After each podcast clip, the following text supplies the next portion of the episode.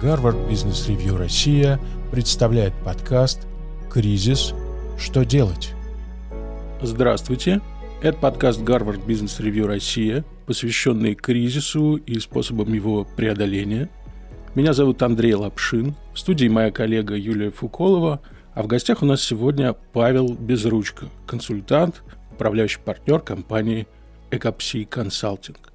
Здравствуйте, Павел. Здравствуйте, Андрей. Здравствуйте, Юля. Здравствуйте. Павел, кажется, что мы уже несколько недель в глубоком кризисе. Об этом говорят, но не все его чувствуют. Вы как консультант, у вас есть клиенты. Какие вопросы они вам задают вот в течение этих недель?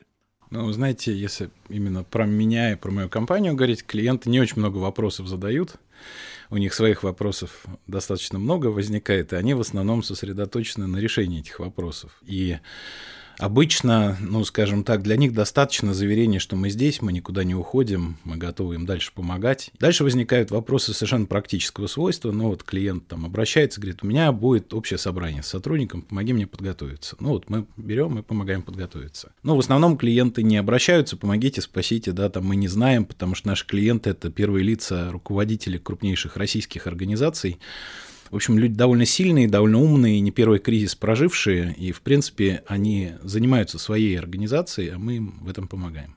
Но есть э, много психологических проблем. Люди измотаны пандемией, еще не успели восстановиться, и вот новый кризис. Вот э, что вы можете посоветовать? Где взять силы и ресурсы, чтобы выжить в новых экономических реалиях? Можно я чуть-чуть добавлю к Юлиному вопросу?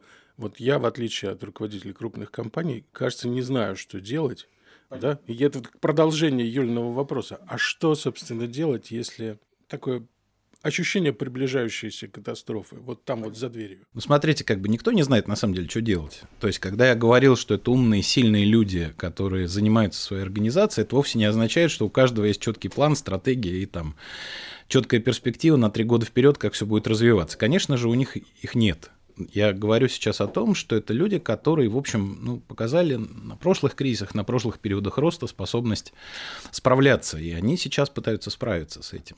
Ваш вопрос был про все-таки, что людям-то делать, потому что мы все люди, и те самые первые лица люди, и руководители небольших фирм, вроде вот нас с вами люди, и сотрудники люди, да, вот, вот люди реагируют на кризис абсолютно понятным образом, да, нас э, все это повергает в шок, мы говорим, нет, не может быть, такого не может быть никогда, это происходит не со мной, разбудите меня, да, вот все, все как бы эмоциональная реакция на внезапные события, она совершенно стандартна. То есть первая реакция, э, есть такой исследователь Элизабет Кюблер-Росс, которая занималась активно исследованием посттравматических состояний, посттравматического стресса. Есть такая кривая Кюблер-Росс, как развивается реакция на вот такое вот событие внезапное изменение привычного уклада жизни, внезапное. Иногда даже, знаете, как внезапное бывает выигрыш в лотерею. Это тоже стресс, это тоже кризис для человека, то есть не обязательно негативно. Первая реакция нормальной психики – это отрицание. То есть мы стремимся отгородиться, как бы как-то вот не видеть, развидеть, да, все происходящее. Когда нас это настигает, мы начинаем впадать в эмоции, в панику, в метание, то есть нас начинает колбасить. Вот примерно мы сейчас как бы из фазы отрицания, в основном мы, говорю я, ну, множество людей, да, из фазы отрицания происходящего вышли и находятся в фазе такой достаточно эмоциональной, суматошной, панической реакции. Смотр, смотреть новости, не смотреть новости, какие новости смотреть, что делать вообще, куда бежать, что делать с деньгами. Ну, то есть масса вопросов. Вот, э, после реакции вот такого метания наступает а, обида или агрессия, да, то есть на себя, на других. А что же я раньше не подумал? Вот надо было подготовиться. А что же вот эти вот там ребята, которые решения принимают, что же они вот... То есть обида и агрессия, в общем, достаточно типичная такая ситуация, и надо ее тоже проживать. После всего наступает депрессия. Ну, то есть депрессия, я не имею в виду в клиническом смысле, психиатрическом, да, депрессия, когда там таблетки пьют и в клинику ложатся. А эмоциональная подавленность, тупость, снижение ощущений, то есть психика защищается от острых переживаний, от хаоса тем, что она звук убавляет, да, краски убавляет, звук убавляет, и такая вот зима внутри наступает. Это на самом деле все процессы, которые я описываю, в них ничего болезненного нет, это процесс абсолютно у здорового человека. Значит, и в хорошем варианте после депрессии наступает принятие нового и новое начало. То есть после зимы наступает весна. Человек находит какие-то новые смыслы, новые цели, новые способы жить, да, новые способы вести бизнес. И, в принципе, ну, интегрирует заново свою психику, в общем, на другом каком-то уровне с учетом уже прожитого. Без этого контекста довольно трудно понять, что делать, потому что что делать, надо делать разное на разных фазах э, проживания этой истории. Но главное а, не тормозить. Ну, то есть, что делать? Быстрее проживать все это. То есть, быстрее принимать, что это случилось, быстрее отметаться, да, отлезть на потолок, отлезть на стену. То есть вы обязательно будете, и я, и вы, обязательно мы полезем на стену, никуда мы не денемся. Мы не роботы, да, мы люди, и поэтому людям надо лезть на стену. Это нормальная реакция. Быстрее отобижаться на себя и на других – и отагрессировать, быстрее а, осознать, что ты в депрессии, как-то позаботиться о себе, да, чтобы плед был теплый рядом, друзья рядом, какое-то дело рядом, да, то есть и, в общем, начинать обдумывать контуры нового начала. В самолете прекрасная памятка есть, да, что делать, да, и там написано, прежде чем одевать кислородную маску на ребенка, оденьте ее на себя. Это вот ко всем руководителям сейчас относится, что если вы себя в порядок не привели хотя бы в минимальной степени, вы ни организации, ни другим людям не поможете. Ну, то есть надо заботиться о себе. Я могу вот это сопроводить короткой историей. В 2008 года я в седьмом году стал генеральным директором своей фирмы, и у нас был рост там двукратный, а в восьмом году, сами знаете, что случилось в девятом. Я так никогда не переживал и не убивался за себя и за своих близких, как за фирму. Да, то есть вот у меня столько было эмоций, столько было, вот прям меня так колбасило, просто страшное дело. Переживя этот кризис, мы восстановились, у нас было все хорошо, мы перешли к росту. Я осознал одну простую вещь, что мне никто за мои вот эти вот метания, биения головой о стену спасибо не скажет. Поэтому, в принципе, боль, она объективна, а страдание, оно опционально. Да, то, что нас колбасит всех это нормально, то, что мы впадем в обиду дальше и в депрессию, это нормально, а страдания по этому поводу опционально, это вопрос выбора. А что помогает в такой ситуации? Что делать, если не хочется страдать? Ну, первое, да, это готовность к разным сценариям. То есть нужно думать сценарно, да, то есть вот что будет в самом плохом случае, в среднем случае, в самом хорошем случае. Обычно э, сценарии самые плохие, самые хорошие, они не реализуются, то есть их вероятность резко меньше, чем вероятность сценария среднего. Но, что важно, э, мы интуитивно на фазе отрицания избегаем мыслить самым плохим сценарием. Ну, то есть нам так страшно на него смотреть, вот что может там произойти, да, что мы только подумаем, ой, голову упрячем, говорит, не-не-не, этого не будет точно, да, я про хорошее. Вот эти вот эмоциональные качели, когда мы на плохое возможное смотреть совсем-совсем боимся, а в хорошее совсем-совсем не верим, собственно, вот нам и мешают как бы успокоиться. То есть надо глаза открыть и посмотреть на самый плохой сценарий. Ну, я на примере фирмы приведу, ну, что самый плохой какой может быть сценарий, да, фирма разорится, закроется по любым причинам, да, и уйдет с рынка. Ну, собственно, и в этом сцен... это самый плохой сценарий. И как только ты на него всерьез посмотрел, понял, при каких условиях это произойдет, сколько у тебя есть подушки безопасности, там, средств, условно говоря, что ты можешь сэкономить, как ты можешь, ну, этот плохой сценарий, самый плохой, как бы либо отсрочить, да, либо снизить его вероятность. Как только ты на это всерьез посмотрел, написал план, не длинный, красивый в презентации, какие-то тезисы набросал, обсудил с коллегами, тебе перестало быть так невыносимо страшно. И, в общем, потребность как бы в какие-то фантазии улетать в позитив невозможно, и тоже меньше стало. И ты больше готов мыслить о среднем сценарии, который называется «все, все довольно плохо, все довольно долго плохо, но не смертельно, но фирма продолжает жить». То есть в этом смысле отдумать плохое до конца – посмотреть страху в глаза до конца. Вот это психологически очень важная штука. И это часть того, чтобы надеть кислородную маску на себя. Значит, что еще важно? Ну, тело, безусловно. То есть нормально спать, вкусно кушать, отдыхать, гулять, заниматься спортом, если вы занимаетесь спортом. Ну, то есть вот физическая история, телесная история, она крайне важна. Ну, то есть на самом деле тело – это наш главный ресурс для того, чтобы переживать любые кризисы, стрессы там, и так далее, вообще, чтобы жизнь жить. Тело – главный ресурс. Поэтому забота о состоянии, об отдыхе там, и обо всем остальном, и об удовольствиях, на самом деле, потому что удовольствие, это может звучать немножко цинично и аморально, да, на фоне происходящего, но еще раз, если на вас нет кислородной маски, вы никому не поможете, у вас нет ресурса, которыми вы можете делиться с другими людьми. Поэтому надо без всякого чувства вины заботиться о себе, о своем теле, о своем здоровье сейчас. Это очень важно. Три вещи еще скажу. для многих людей отношения являются ресурсом. Ну, то есть возможность быть рядом там, со своими сотрудниками, своими людьми, друзьями, со своей семьей, ну, заботиться друг о друге – это крайне серьезный, ценный, большой ресурс. То есть, ну, одному тяжело, вместе легче. Еще две вещи таких менеджерских скажу, и на этом завершу отвечать на вопрос, потому что он на самом деле сейчас центральный. Вот в текущей эмоциональной повестке он центральный. Меня лично еще очень сильно поддерживает ответственность за других людей. Ну, то есть вот осознание того, что я глава семьи, что, в принципе, мне нужно быть в форме, в тонусе, принимать решения, которые дальше определят ну, уровень жизни, да, благосостояние как-то и существование, да, моей семьи. И то же самое про компанию, это, в общем, не дает тебе сильно как-то с катушек слететь. И последнее – это азарт. Азарт. Это тоже хорошая мотивация, бойцовский азарт. То есть вот, вот как бы цены, вот клиенты, вот затраты, вот еще что-то, вот эта повестка вся сложная. И все равно мы победим. Ну, то есть вот несмотря ни на что, то есть установка на то, что ты победишь. И как бы трудности их преодолевать интересно. Ну, потому что в хорошей ситуации, в спокойной, когда все растет само по себе, в общем, ну, как бы эта мотивация редко включается. Трудно найти повод для азарта, трудно найти вызовы себя. Сейчас вызовов слишком много даже где-то.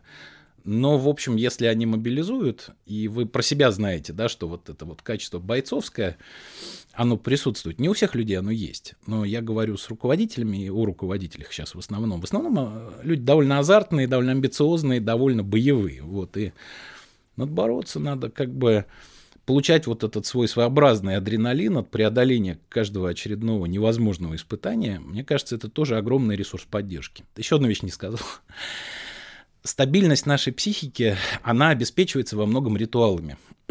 ну вот смотрите, да, то есть вы каждый, и я, каждое утро мы делаем определенную цепочку действий. То есть мы встаем, проснулись, почистили зубы, приняли душ, э, провели завтрак с семьей. Я некоторый пример, да, описываю, может быть, по-другому. Кого-то сходили там в спортзал или еще куда-то, поехали на работу, выпили первую чашку кофе, проверили почту. Ну, то есть есть микроритуалы свои собственные, есть ритуалы коллективные, когда, например, в компании там празднуют дни рождения, да, у людей, еще что-то. Вот ритуалы ни в коем случае сейчас нельзя отменять или пересматривать потому что ритуалы стабилизируют психику. Вот э, вы сказали, что предприниматели уже переживали не один раз трудные времена, и действительно в России было много кризисов. А стоит ли сейчас проводить параллели с этими предыдущими кризисами и, может быть, э, может ли опыт преодоления этих кризисов в прошлом помочь чем-то в настоящем? Безусловно. Безусловно, может и, безусловно, стоит. Ну, смотрите, в каждый серьезный кризис, который можно назвать кризисом, а, ну, там, 2008 год, да, например, а, ситуация какая была, что все резко стало плохо – и никто не понимает нигде дно, ни сколько продлится. Ну вот в острой фазе 2008-2009 года как бы этого понимания не было ни у кого. То есть были в основном споры. Сейчас ситуация абсолютно такая же. Да, резко стало плохо, никто не понимает, где дно, и никто не понимает, сколько продлится дно в экономике. Да? То есть реально все то же самое. А если руководитель, во-первых, выдержал это все, да, и фирма вышла не обанкротившись из этого, и это дает некоторую надежду и уверенность, что справились в прошлый раз, справимся и в этом. Это очень важный ресурс эмоциональный. То есть закаленность в боях, она, в общем, как бы ну, всерьез помогает.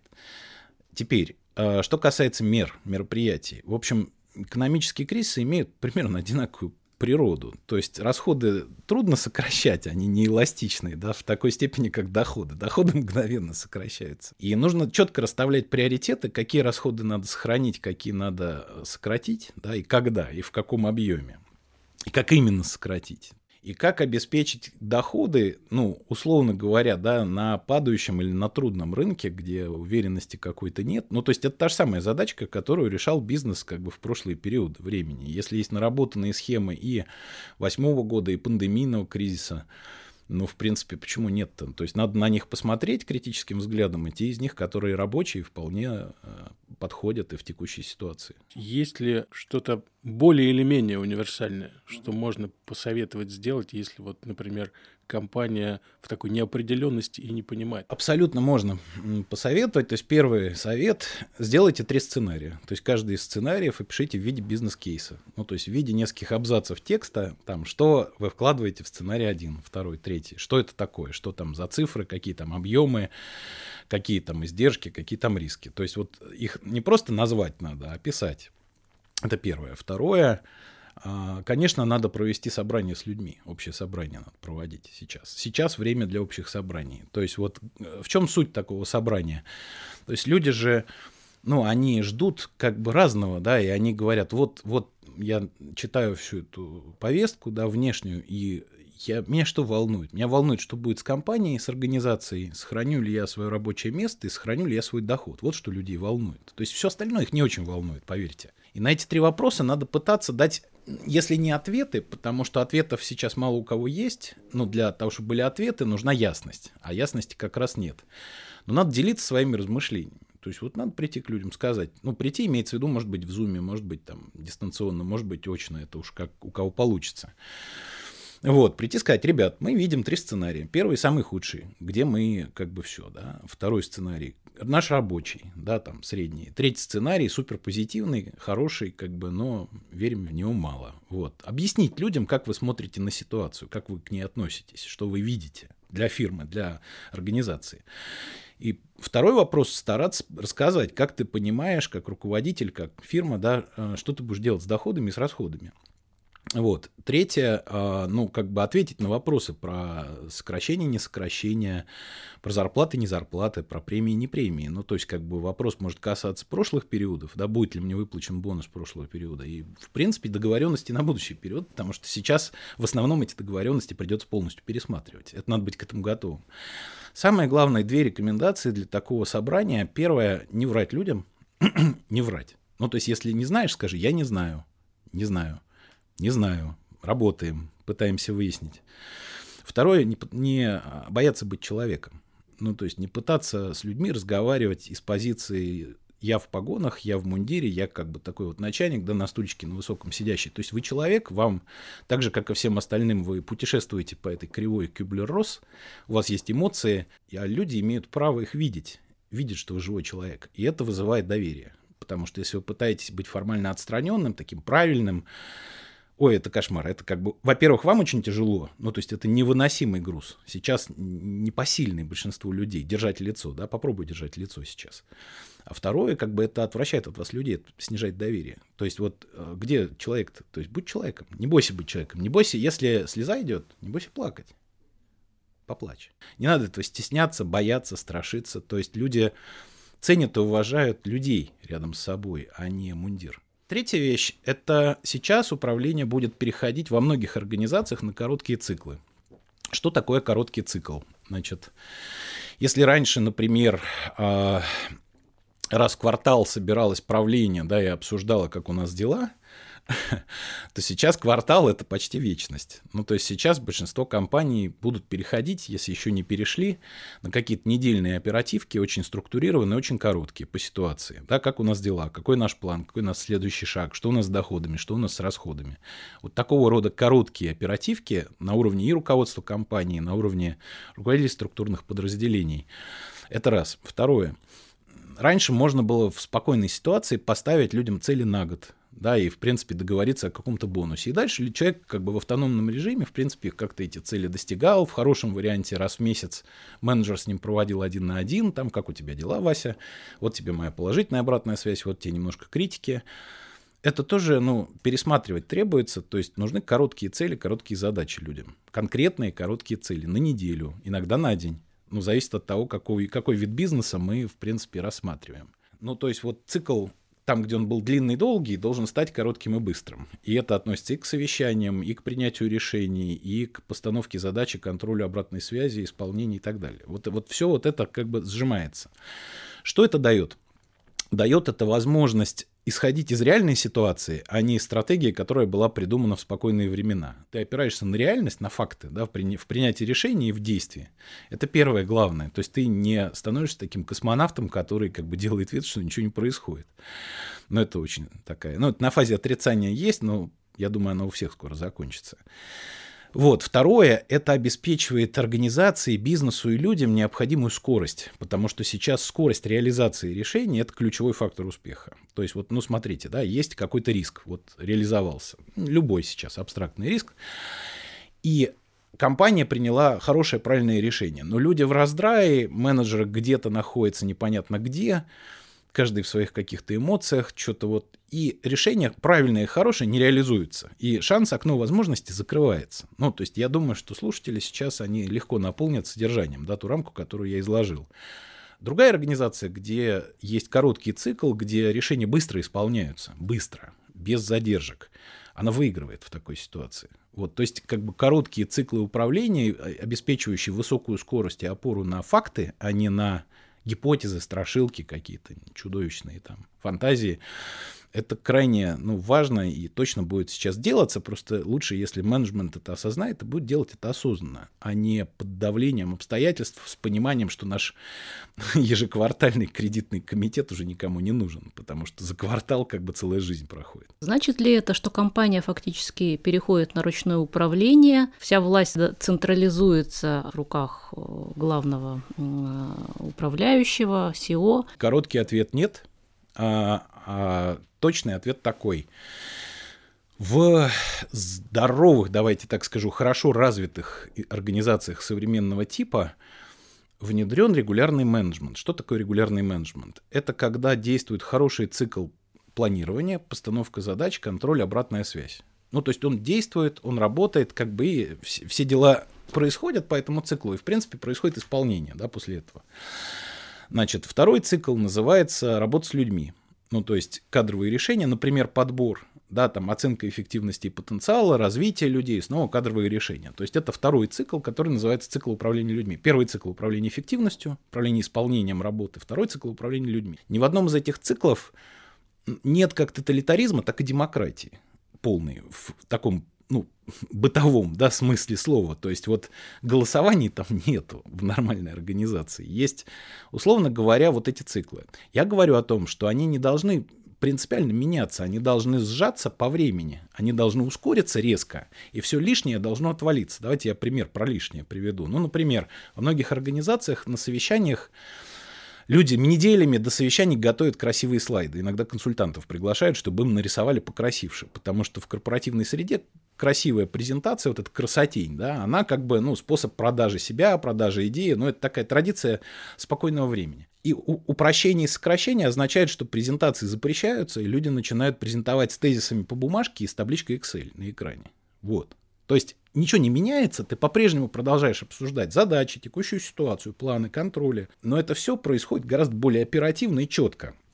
И ошибка замыкать все на себя сейчас, она может оказаться фатальной первому лицу, фатальной. То есть если вместо сжатия циклов, вместо изменения порядка управления, но сохранения делегирования полномочий, а, ты пытаешься все решения на себя сгрести, то в чем, что, в чем проблема? Информация же запаздывает, информация же через уровни часто доходит плохо, и ты оказываешься абсолютно оторванным от Земли космонавтом полностью космонавт. Ну, то есть вообще улетел. Принято сокращать. А и предыдущие кризисы уже нам подбрасывали такие истории.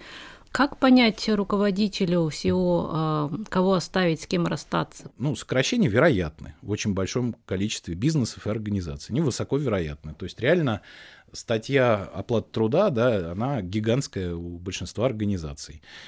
Вот. И э, вопрос звучал так, как принимать эти решения, кого оставить. Ну, то есть тут, наверное, два аспекта есть. Первый, по каким критериям, второе, как бы, как к этому относиться. Ну, по каким критериям я бы предложил три критерия рассмотреть. Первый критерий называется текущая загрузка оплаченной полезной работой. То есть, если на человека есть работа, он, он как бы приносит э, доход да, компании, либо он является существенным элементом в контроле и в управлении расходами компании. Или то и другое, да. Ну, то есть, ну, наверное, человек, если загружен и как-то он дает результат, наверное, странно от него избавляться. Если человек ни доход не приносит, непонятно, что он делает в, в плане расходов, да, как бы какая его роль, ну, наверное, он кандидат. Очень простая прагматичная логика. То есть тот человек, который фирму помогает держать на плаву, что бы он ни делал, да, ну, как бы может чувствовать себя чуть более э, спокойно. Люди, которые, так сказать, умели красивые слайды рисовать, да, и э, щеки надувать, ну, им стоит начать очень сильно беспокоиться сейчас. Два других фактора – это эффективность прошлых периодов и потенциал будущего развития. Эффективность прошлых периодов – это те результаты, которые сотрудник или руководитель показывал в прошлом. Ну, то есть, условно говоря, будет довольно странно отпускать людей, которые долгие годы как бы были чемпионами эффективности. Может, они сейчас в некоторой растерянности находятся, может, они сейчас недогружены локально. Но это ценный актив компании. Это люди, которые помогали ее строить, помогали ее всерьез внесли, внесли вклад. Я бы сказал, что не учитывать это довольно странно было бы. И эти первые два критерия довольно понятные, довольно объективные. Третий критерий менее понятный, менее объективный, но зачастую довольно важный. Но если исходить из гипотезы, что мы по среднему сценарию проживем, да, и что когда-нибудь мы к росту вернемся, ну, собственно, да, и к восстановлению, и к росту, ну, как бы жизнь так устроена, она вот, все меняется, в том числе это поменяется и пройдет то есть люди, которые имеют ключевой потенциал для будущего компании. Ну, то есть вот к примеру, да, есть суперталантливый инженер, который делал очень, очень серьезный инновационный проект да, для компании, который должен был быть запущен там, через год, через два. Но очевидно, что проект будет отложен. Вот. И это, без этого человека как бы новый какой-то шаг всерьез в развитии фирмы невозможен. Ну, э, в текущей ситуации человек недогружен. Да? То есть в этом смысле люди, которые являются ядром, центром кристаллизации будущего развития компании, тоже должны быть объектом отдельного внимания. Потому что талантами не разбрасываются. Ими не разбрасывались и раньше, когда был дефицитный рынок труда, и ими нельзя разбрасываться сейчас. Последнее, как к этому относиться, ну, для менеджера это, конечно, страшная эмоциональная ситуация. Ну, то есть для многих руководителей это почти невыносимо, особенно если ты команду по человеку, да, собирал долгие годы, для, э, до этого воспитывал, развивал людей, это почти твоя семья, ну, то есть ты вложился в этих людей, это не просто какие-то штатные единицы, это как бы люди, да, и вот эта, ну, эмоциональная переполненность на эту тему, что кого-то придется отпустить, но все хорошие, как я могу выбрать, да, то есть вот это вот все, оно, в общем, не дает возможность расставаться нормально.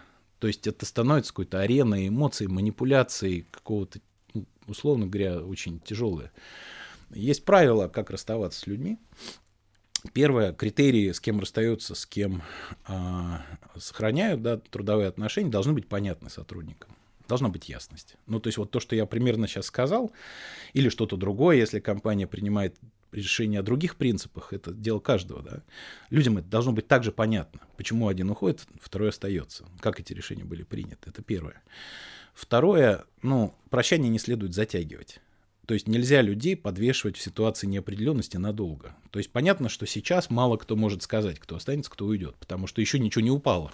Еще на расчетном счету деньги есть, и они туда приходят. Никто еще не может на этот вопрос ответить. Если фирма сохраняет свою деятельность да, в России, они уходят, да, и там все понятно как раз, то как бы сейчас никто не ответит на вопрос, сколько, кто, когда и так далее. Вот, поэтому когда эти, эта ясность наступит, ну, надо говорить, мы предлагаем тебе расстаться. Вот условия такие, быстро. То есть не надо это затягивать, не надо давать почву для слухов. И последнее, ну, как и в отношении других вопросов ваших сегодняшних, не надо бояться быть человеком. Ну, то есть вот ты должен как менеджер расстаться с человеком, ты, ты его увольняешь. Ну, если тебе это помогает, плачь как руководитель ты обязан его уволить и обязан сделать это быстро. Как человек а, ты имеешь право плакать. Вот нельзя себе этого запрещать. Не надо на себя пытаться надеть там маску, бронежилет. А, увольняй и плачь. Вот, вот это, наверное, единственный способ остаться человеком. Просто делай свою работу и чувствуй то, что ты чувствуешь. Не запрещай это себе.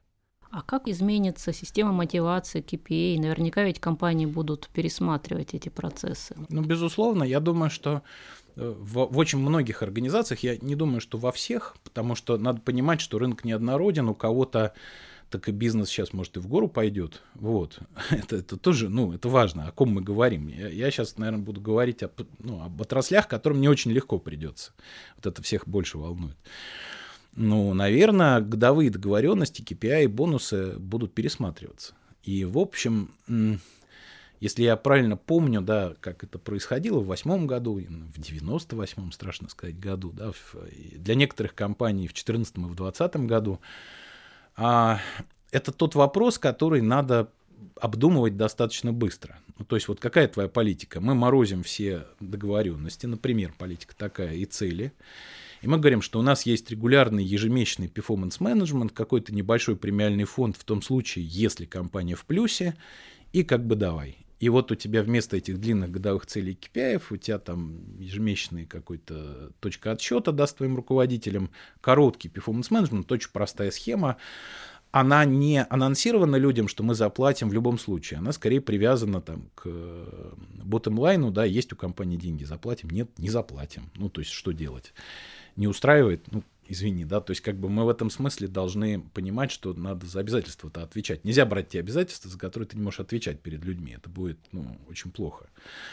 Вот, поэтому понятийные договоренности, в них нет ничего плохого, я считаю, в текущем периоде времени. Понятно, что не надо ломать систему, если не надо. Да, если, если позволяет система жить как раньше, ну и живите как раньше. А если нет, надо передоговариваться и лучше делать это системно, лучше не плодить сумасшедших длинных политик каких-то положений, там еще чего-то, если ну, вам позволяет ваш бизнес и от вас это не требует да, формально, то лучше как бы написать e-mail да, людям, как все будет, проговорить это с ними и договориться на какие-то другие обстоятельства. Потому что ну, люд, к людям, ну, люди разумные, они же все понимают. То есть в этом смысле ошибочно считать, что вы сейчас нарисуете какую-то ну, схему, и она до конца года сохранит свою эффективность. В большинстве случаев не сохранит. А вот сохранит ли человек работу, сохранит ли он примерно какой-то уровень дохода, то есть сейчас стабильность, она, в общем, важнее жадности-то получается для большинства людей. Мы смотрели пока на эту ситуацию глазами руководителя. Давайте посмотрим э, на это со стороны сотрудника или среднего менеджера. Давайте представим ситуацию глазами человека, которого, скорее всего, просят уйти с лодки, потому что да. лодка всех не выдержит. Да. Что мне делать? У человека должна быть ясность, не во время, когда его попросили с лодки сойти, да, а до этого, в каком случае его попросят с лодки сойти. Это очень важно, потому что у человека есть интуитивное тогда понимание и чувство ответственности за свою ситуацию. Это не то, что кто-то сделал со мной, а то, что ну, так, так получилось, что на, на меня нет загрузки, нет оплаченной работы, и все. Что мой перформанс средний в прошлом. Я не лидирую никаких там стратегически значимых проектов, да, и так далее. То есть я должен про себя понять, что я очевидный кандидат. Второе, ну, а, в текущей ситуации, если есть какие-то накопления, это хорошо, ну, то есть, условно говоря, если есть какие-то ресурсы собственные там, у сотрудника, да, это, это очень сильно облегчает ситуацию. Но я бы, наверное, даже, неважно, есть они или нет, вот с точки зрения поиска да, новой работы. Вот если вас уволили, можно еще одну себе кривую посттравматического стресса устроить. То есть вот меня уволили, и это отрицание, шок, метание, обида на работодателя, депрессия и в лучшем случае через год-два там принятие ну. То есть как бы я вот в этот режим посттравматического стресса вхожу. Можно в него не входить. То есть можно сказать, окей, закончилась часть моей жизни, часть трудовой биографии. Там мне понятно почему. Куда я могу дальше идти? Ну, то есть вот не что мне теперь делать, а куда мне идти дальше. Про дальше более ресурсная метафора внутренняя. Для некоторых людей дальше может быть фриланс. Для некоторых людей дальше может быть другое трудоустройство. Для некоторых людей дальше может быть там некоторый сабатикл, да, то есть хотя сейчас в сабатикл уходить довольно трудно, потому что все-таки работа или любое занятие, оно эмоционально стабилизирует. Давайте расшифруем сабатикл, не все просто знают. Ну, это такая практика, принятая, например, в э, университетах в некоторых, да, когда профессор работает какое-то количество лет, а потом берет на год э, отпуск оплаченный, как правило, Ну, в данном случае нет, да, это такая метафора, натяжка получается. Вот для того, чтобы заниматься научной работой, где-то еще преподавать, работать там пробона, да, то есть как бы за благотворительность, за имя. Ну, то есть в этом смысле перерыв в карьере а, спланированный. Вот, вот, вот так можно сказать. Вот сейчас уходить на паузу, с большой осторожностью, потому что вы кучу привычных ритуалов завершаете таким образом и будете ну, сидеть, читать новости, как бы чем вы будете заниматься-то. То есть это реально очень ну, для психики небезопасно. Поэтому, в общем, любое продуктивное занятие, окей, для некоторых людей это просто способ поддержать себя на плаву, да, и свою семью кормить. А для некоторых людей, может быть, это шанс начать что-то новое. Ну, то есть вот то, чего вы никогда не рисковали делать в, в спокойной ситуации, потому что было слишком много чего терять. Вот человек Жил последние 10 лет с мыслью о своем стартапе. Но работал на очень престижной, классической ситуации, работал на очень престижной, очень высокооплачиваемой работе, с карьерой, со всеми бенефитами, со всеми делами. А сейчас как бы возникло завершение, принудительный выход да, из этой ситуации. Может быть, время о мечте своей подумать? Вот прямо сейчас. То есть, да, сейчас, несмотря ни на что, может быть, сейчас хорошее время о ней подумать. Ну, потому что жизнь, она дает такой шанс. Вот так просто же с этих рельс не соскочишь, когда ты там весь оплаченный в, бонусных пакетах, в страховках, во всех делах, там все хорошо у тебя. А тут оп. И для некоторых людей, ну, дальше версия как бы просто работать, чтобы не беспокоиться слишком, быть занятым и зарабатывать, нормальный выход. Для других, как бы, может быть, это совершенно новое начало. Вот. Об этом стоит подумать. Вопрос про стратегию. На самом деле такой неоднозначный бизнес-процесс в компаниях. Раньше говорили, нужна стратегия, а, нужна, нужна ли длительная стратегия. А вот сейчас, когда период полной неопределенности, нужна ли вообще какая-то стратегия компании и как, э, собственно, ее придумывать? У меня про это есть точка зрения, которая не отличается в спокойной неспокойной среде стратегия мертва, была уже довольно длительное время. Стратегия как длинный документ, длинный план, описывающий, как все будет, давным-давно, в общем, ну, как давным-давно, последние годы. Это бессмысленный документ, вообще бесполезный. То есть он не нужен никому, потому что он никогда не сбывается. Слишком высок темп изменений, даже не говоря о текущей ситуации, технологические изменения, там, как бы конъюнктурные изменения, рыночные изменения приобрели такую скорость и такое количество нового последние годы накатывало постоянно, что стратегия как жесткий фиксированный план, жесткий, я осознанно в данном случае применяю слово, ну, как бы неизменный, да, высеченный в бронзе, да, твердый, она, в общем, утратила свою актуальность довольно давно для большинства организаций. Вот. А стратегирование – процесс размышления о будущем и принятия нужных решений, осмысления развилок, вариантов, куда идем, почему туда, как идем, направо или налево, что для этого делаем – что для нас главное, что для нас в приоритете. Стратегирование приобрело огромное значение, и стратегирование сейчас приобретает еще большее значение. То есть это, что это такое? Это процесс постоянного размышления о стратегии, постоянного обсуждения стратегии. И на какие-то периоды времени у тебя наступает ясность. Ты говоришь, вот на ближайший период времени нам понятно, цель, ну что такое стратегия, да, цель и подход. ну, собственно, куда мы идем и каким способом туда идем, да, и что для этого мы должны там вложить, да, и что мы надеемся с этого получить. Это вся стратегия во всех бизнесах. Ну, другой не бывает стратегии. То есть, условно говоря, мы идем там в специализацию или в диверсификацию, да, то есть мы как бы углубляем там свои компетенции в текущем продукте, либо мы начинаем там по цене конкурировать. Ну, то есть вот эти все выборы, они все в учебниках-то описаны. И, в общем, ты про них постоянно размышляя и размышляя на все более глубоком уровне, это и есть процесс стратегирования. Сейчас просто цикл этого процесса сокращается. Ты должен продолжать стратегировать, но быстрее и на менее длинный период. Я бы сказал, что исключением из, из вот этого ответа является фундаментальный ответ на вопрос, зачем тебе это все нужно. Какой в этом во всем смысл? То есть, если ты ну вот, потерял смысл, да, существования фирмы, бизнеса, если ты руководитель или собственник, да, и так далее, вот, то э, там ни стратегия, ни стратегирование уже никакого большого значения-то не имеют. Например, я могу тут поделиться личным, да, чуть-чуть. Вот в чем для меня смысл моей деятельности? Мне кажется важным, и мне правда нравится помогать организациям становиться более эффективными и гуманными. Одновременно. И эффективными, и одновременно гуманными. Ну, то есть, мне кажется, это крутая задача. И она, ну, свой интерес и привлекательность для меня вообще не потеряла в текущей ситуации никак. То есть мне кажется, что организациям надо продолжать стараться быть эффективными и гуманными, особенно сейчас. И особенно, когда это сочетать очень трудно становится. Поэтому для меня лично ответ на вопрос «зачем?» есть. Для многих людей он не очевиден. Не очевиден. И надо его искать. Ну, потому что если, как говорили, да, философы, по-моему, это Ницше был, да, если человек имеет ответ на вопрос «зачем?», он способен вынести почти любое «как». Еще одну вещь скажу.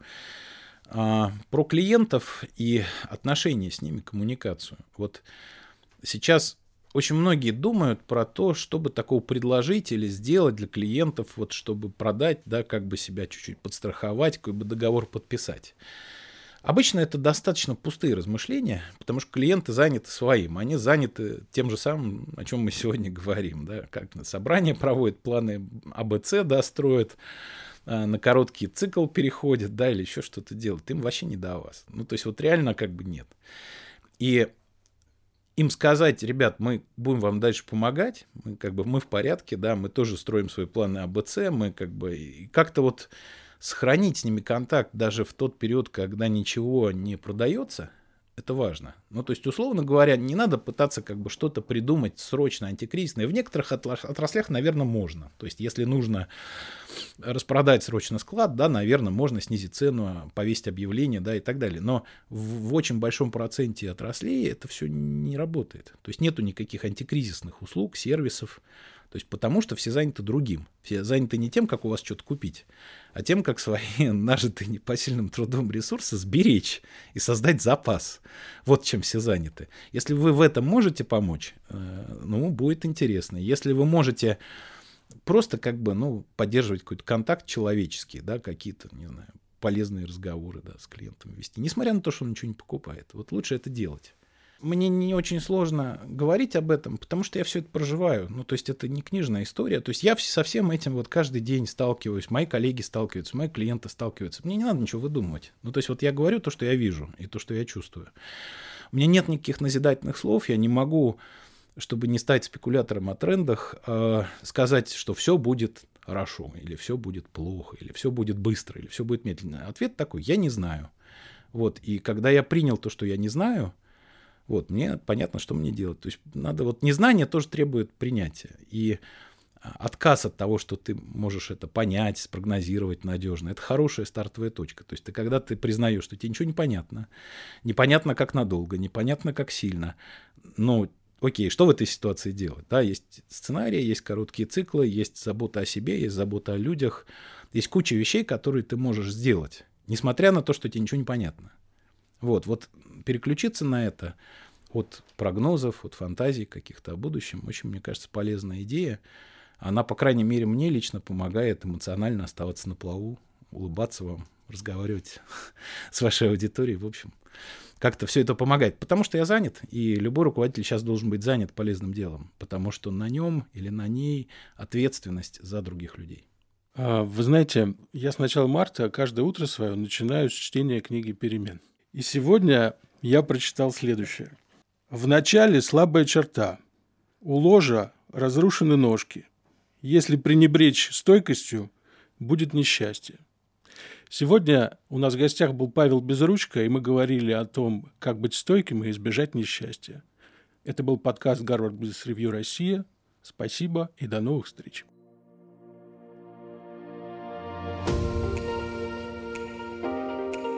Слушайте подкасты Гарвард Бизнес Ревью Россия на нашем сайте и на всех платформах, где вы привыкли слушать ваши любимые подкасты. Apple подкасты, Google подкасты, Яндекс Музыка, SoundCloud, CastBox и других.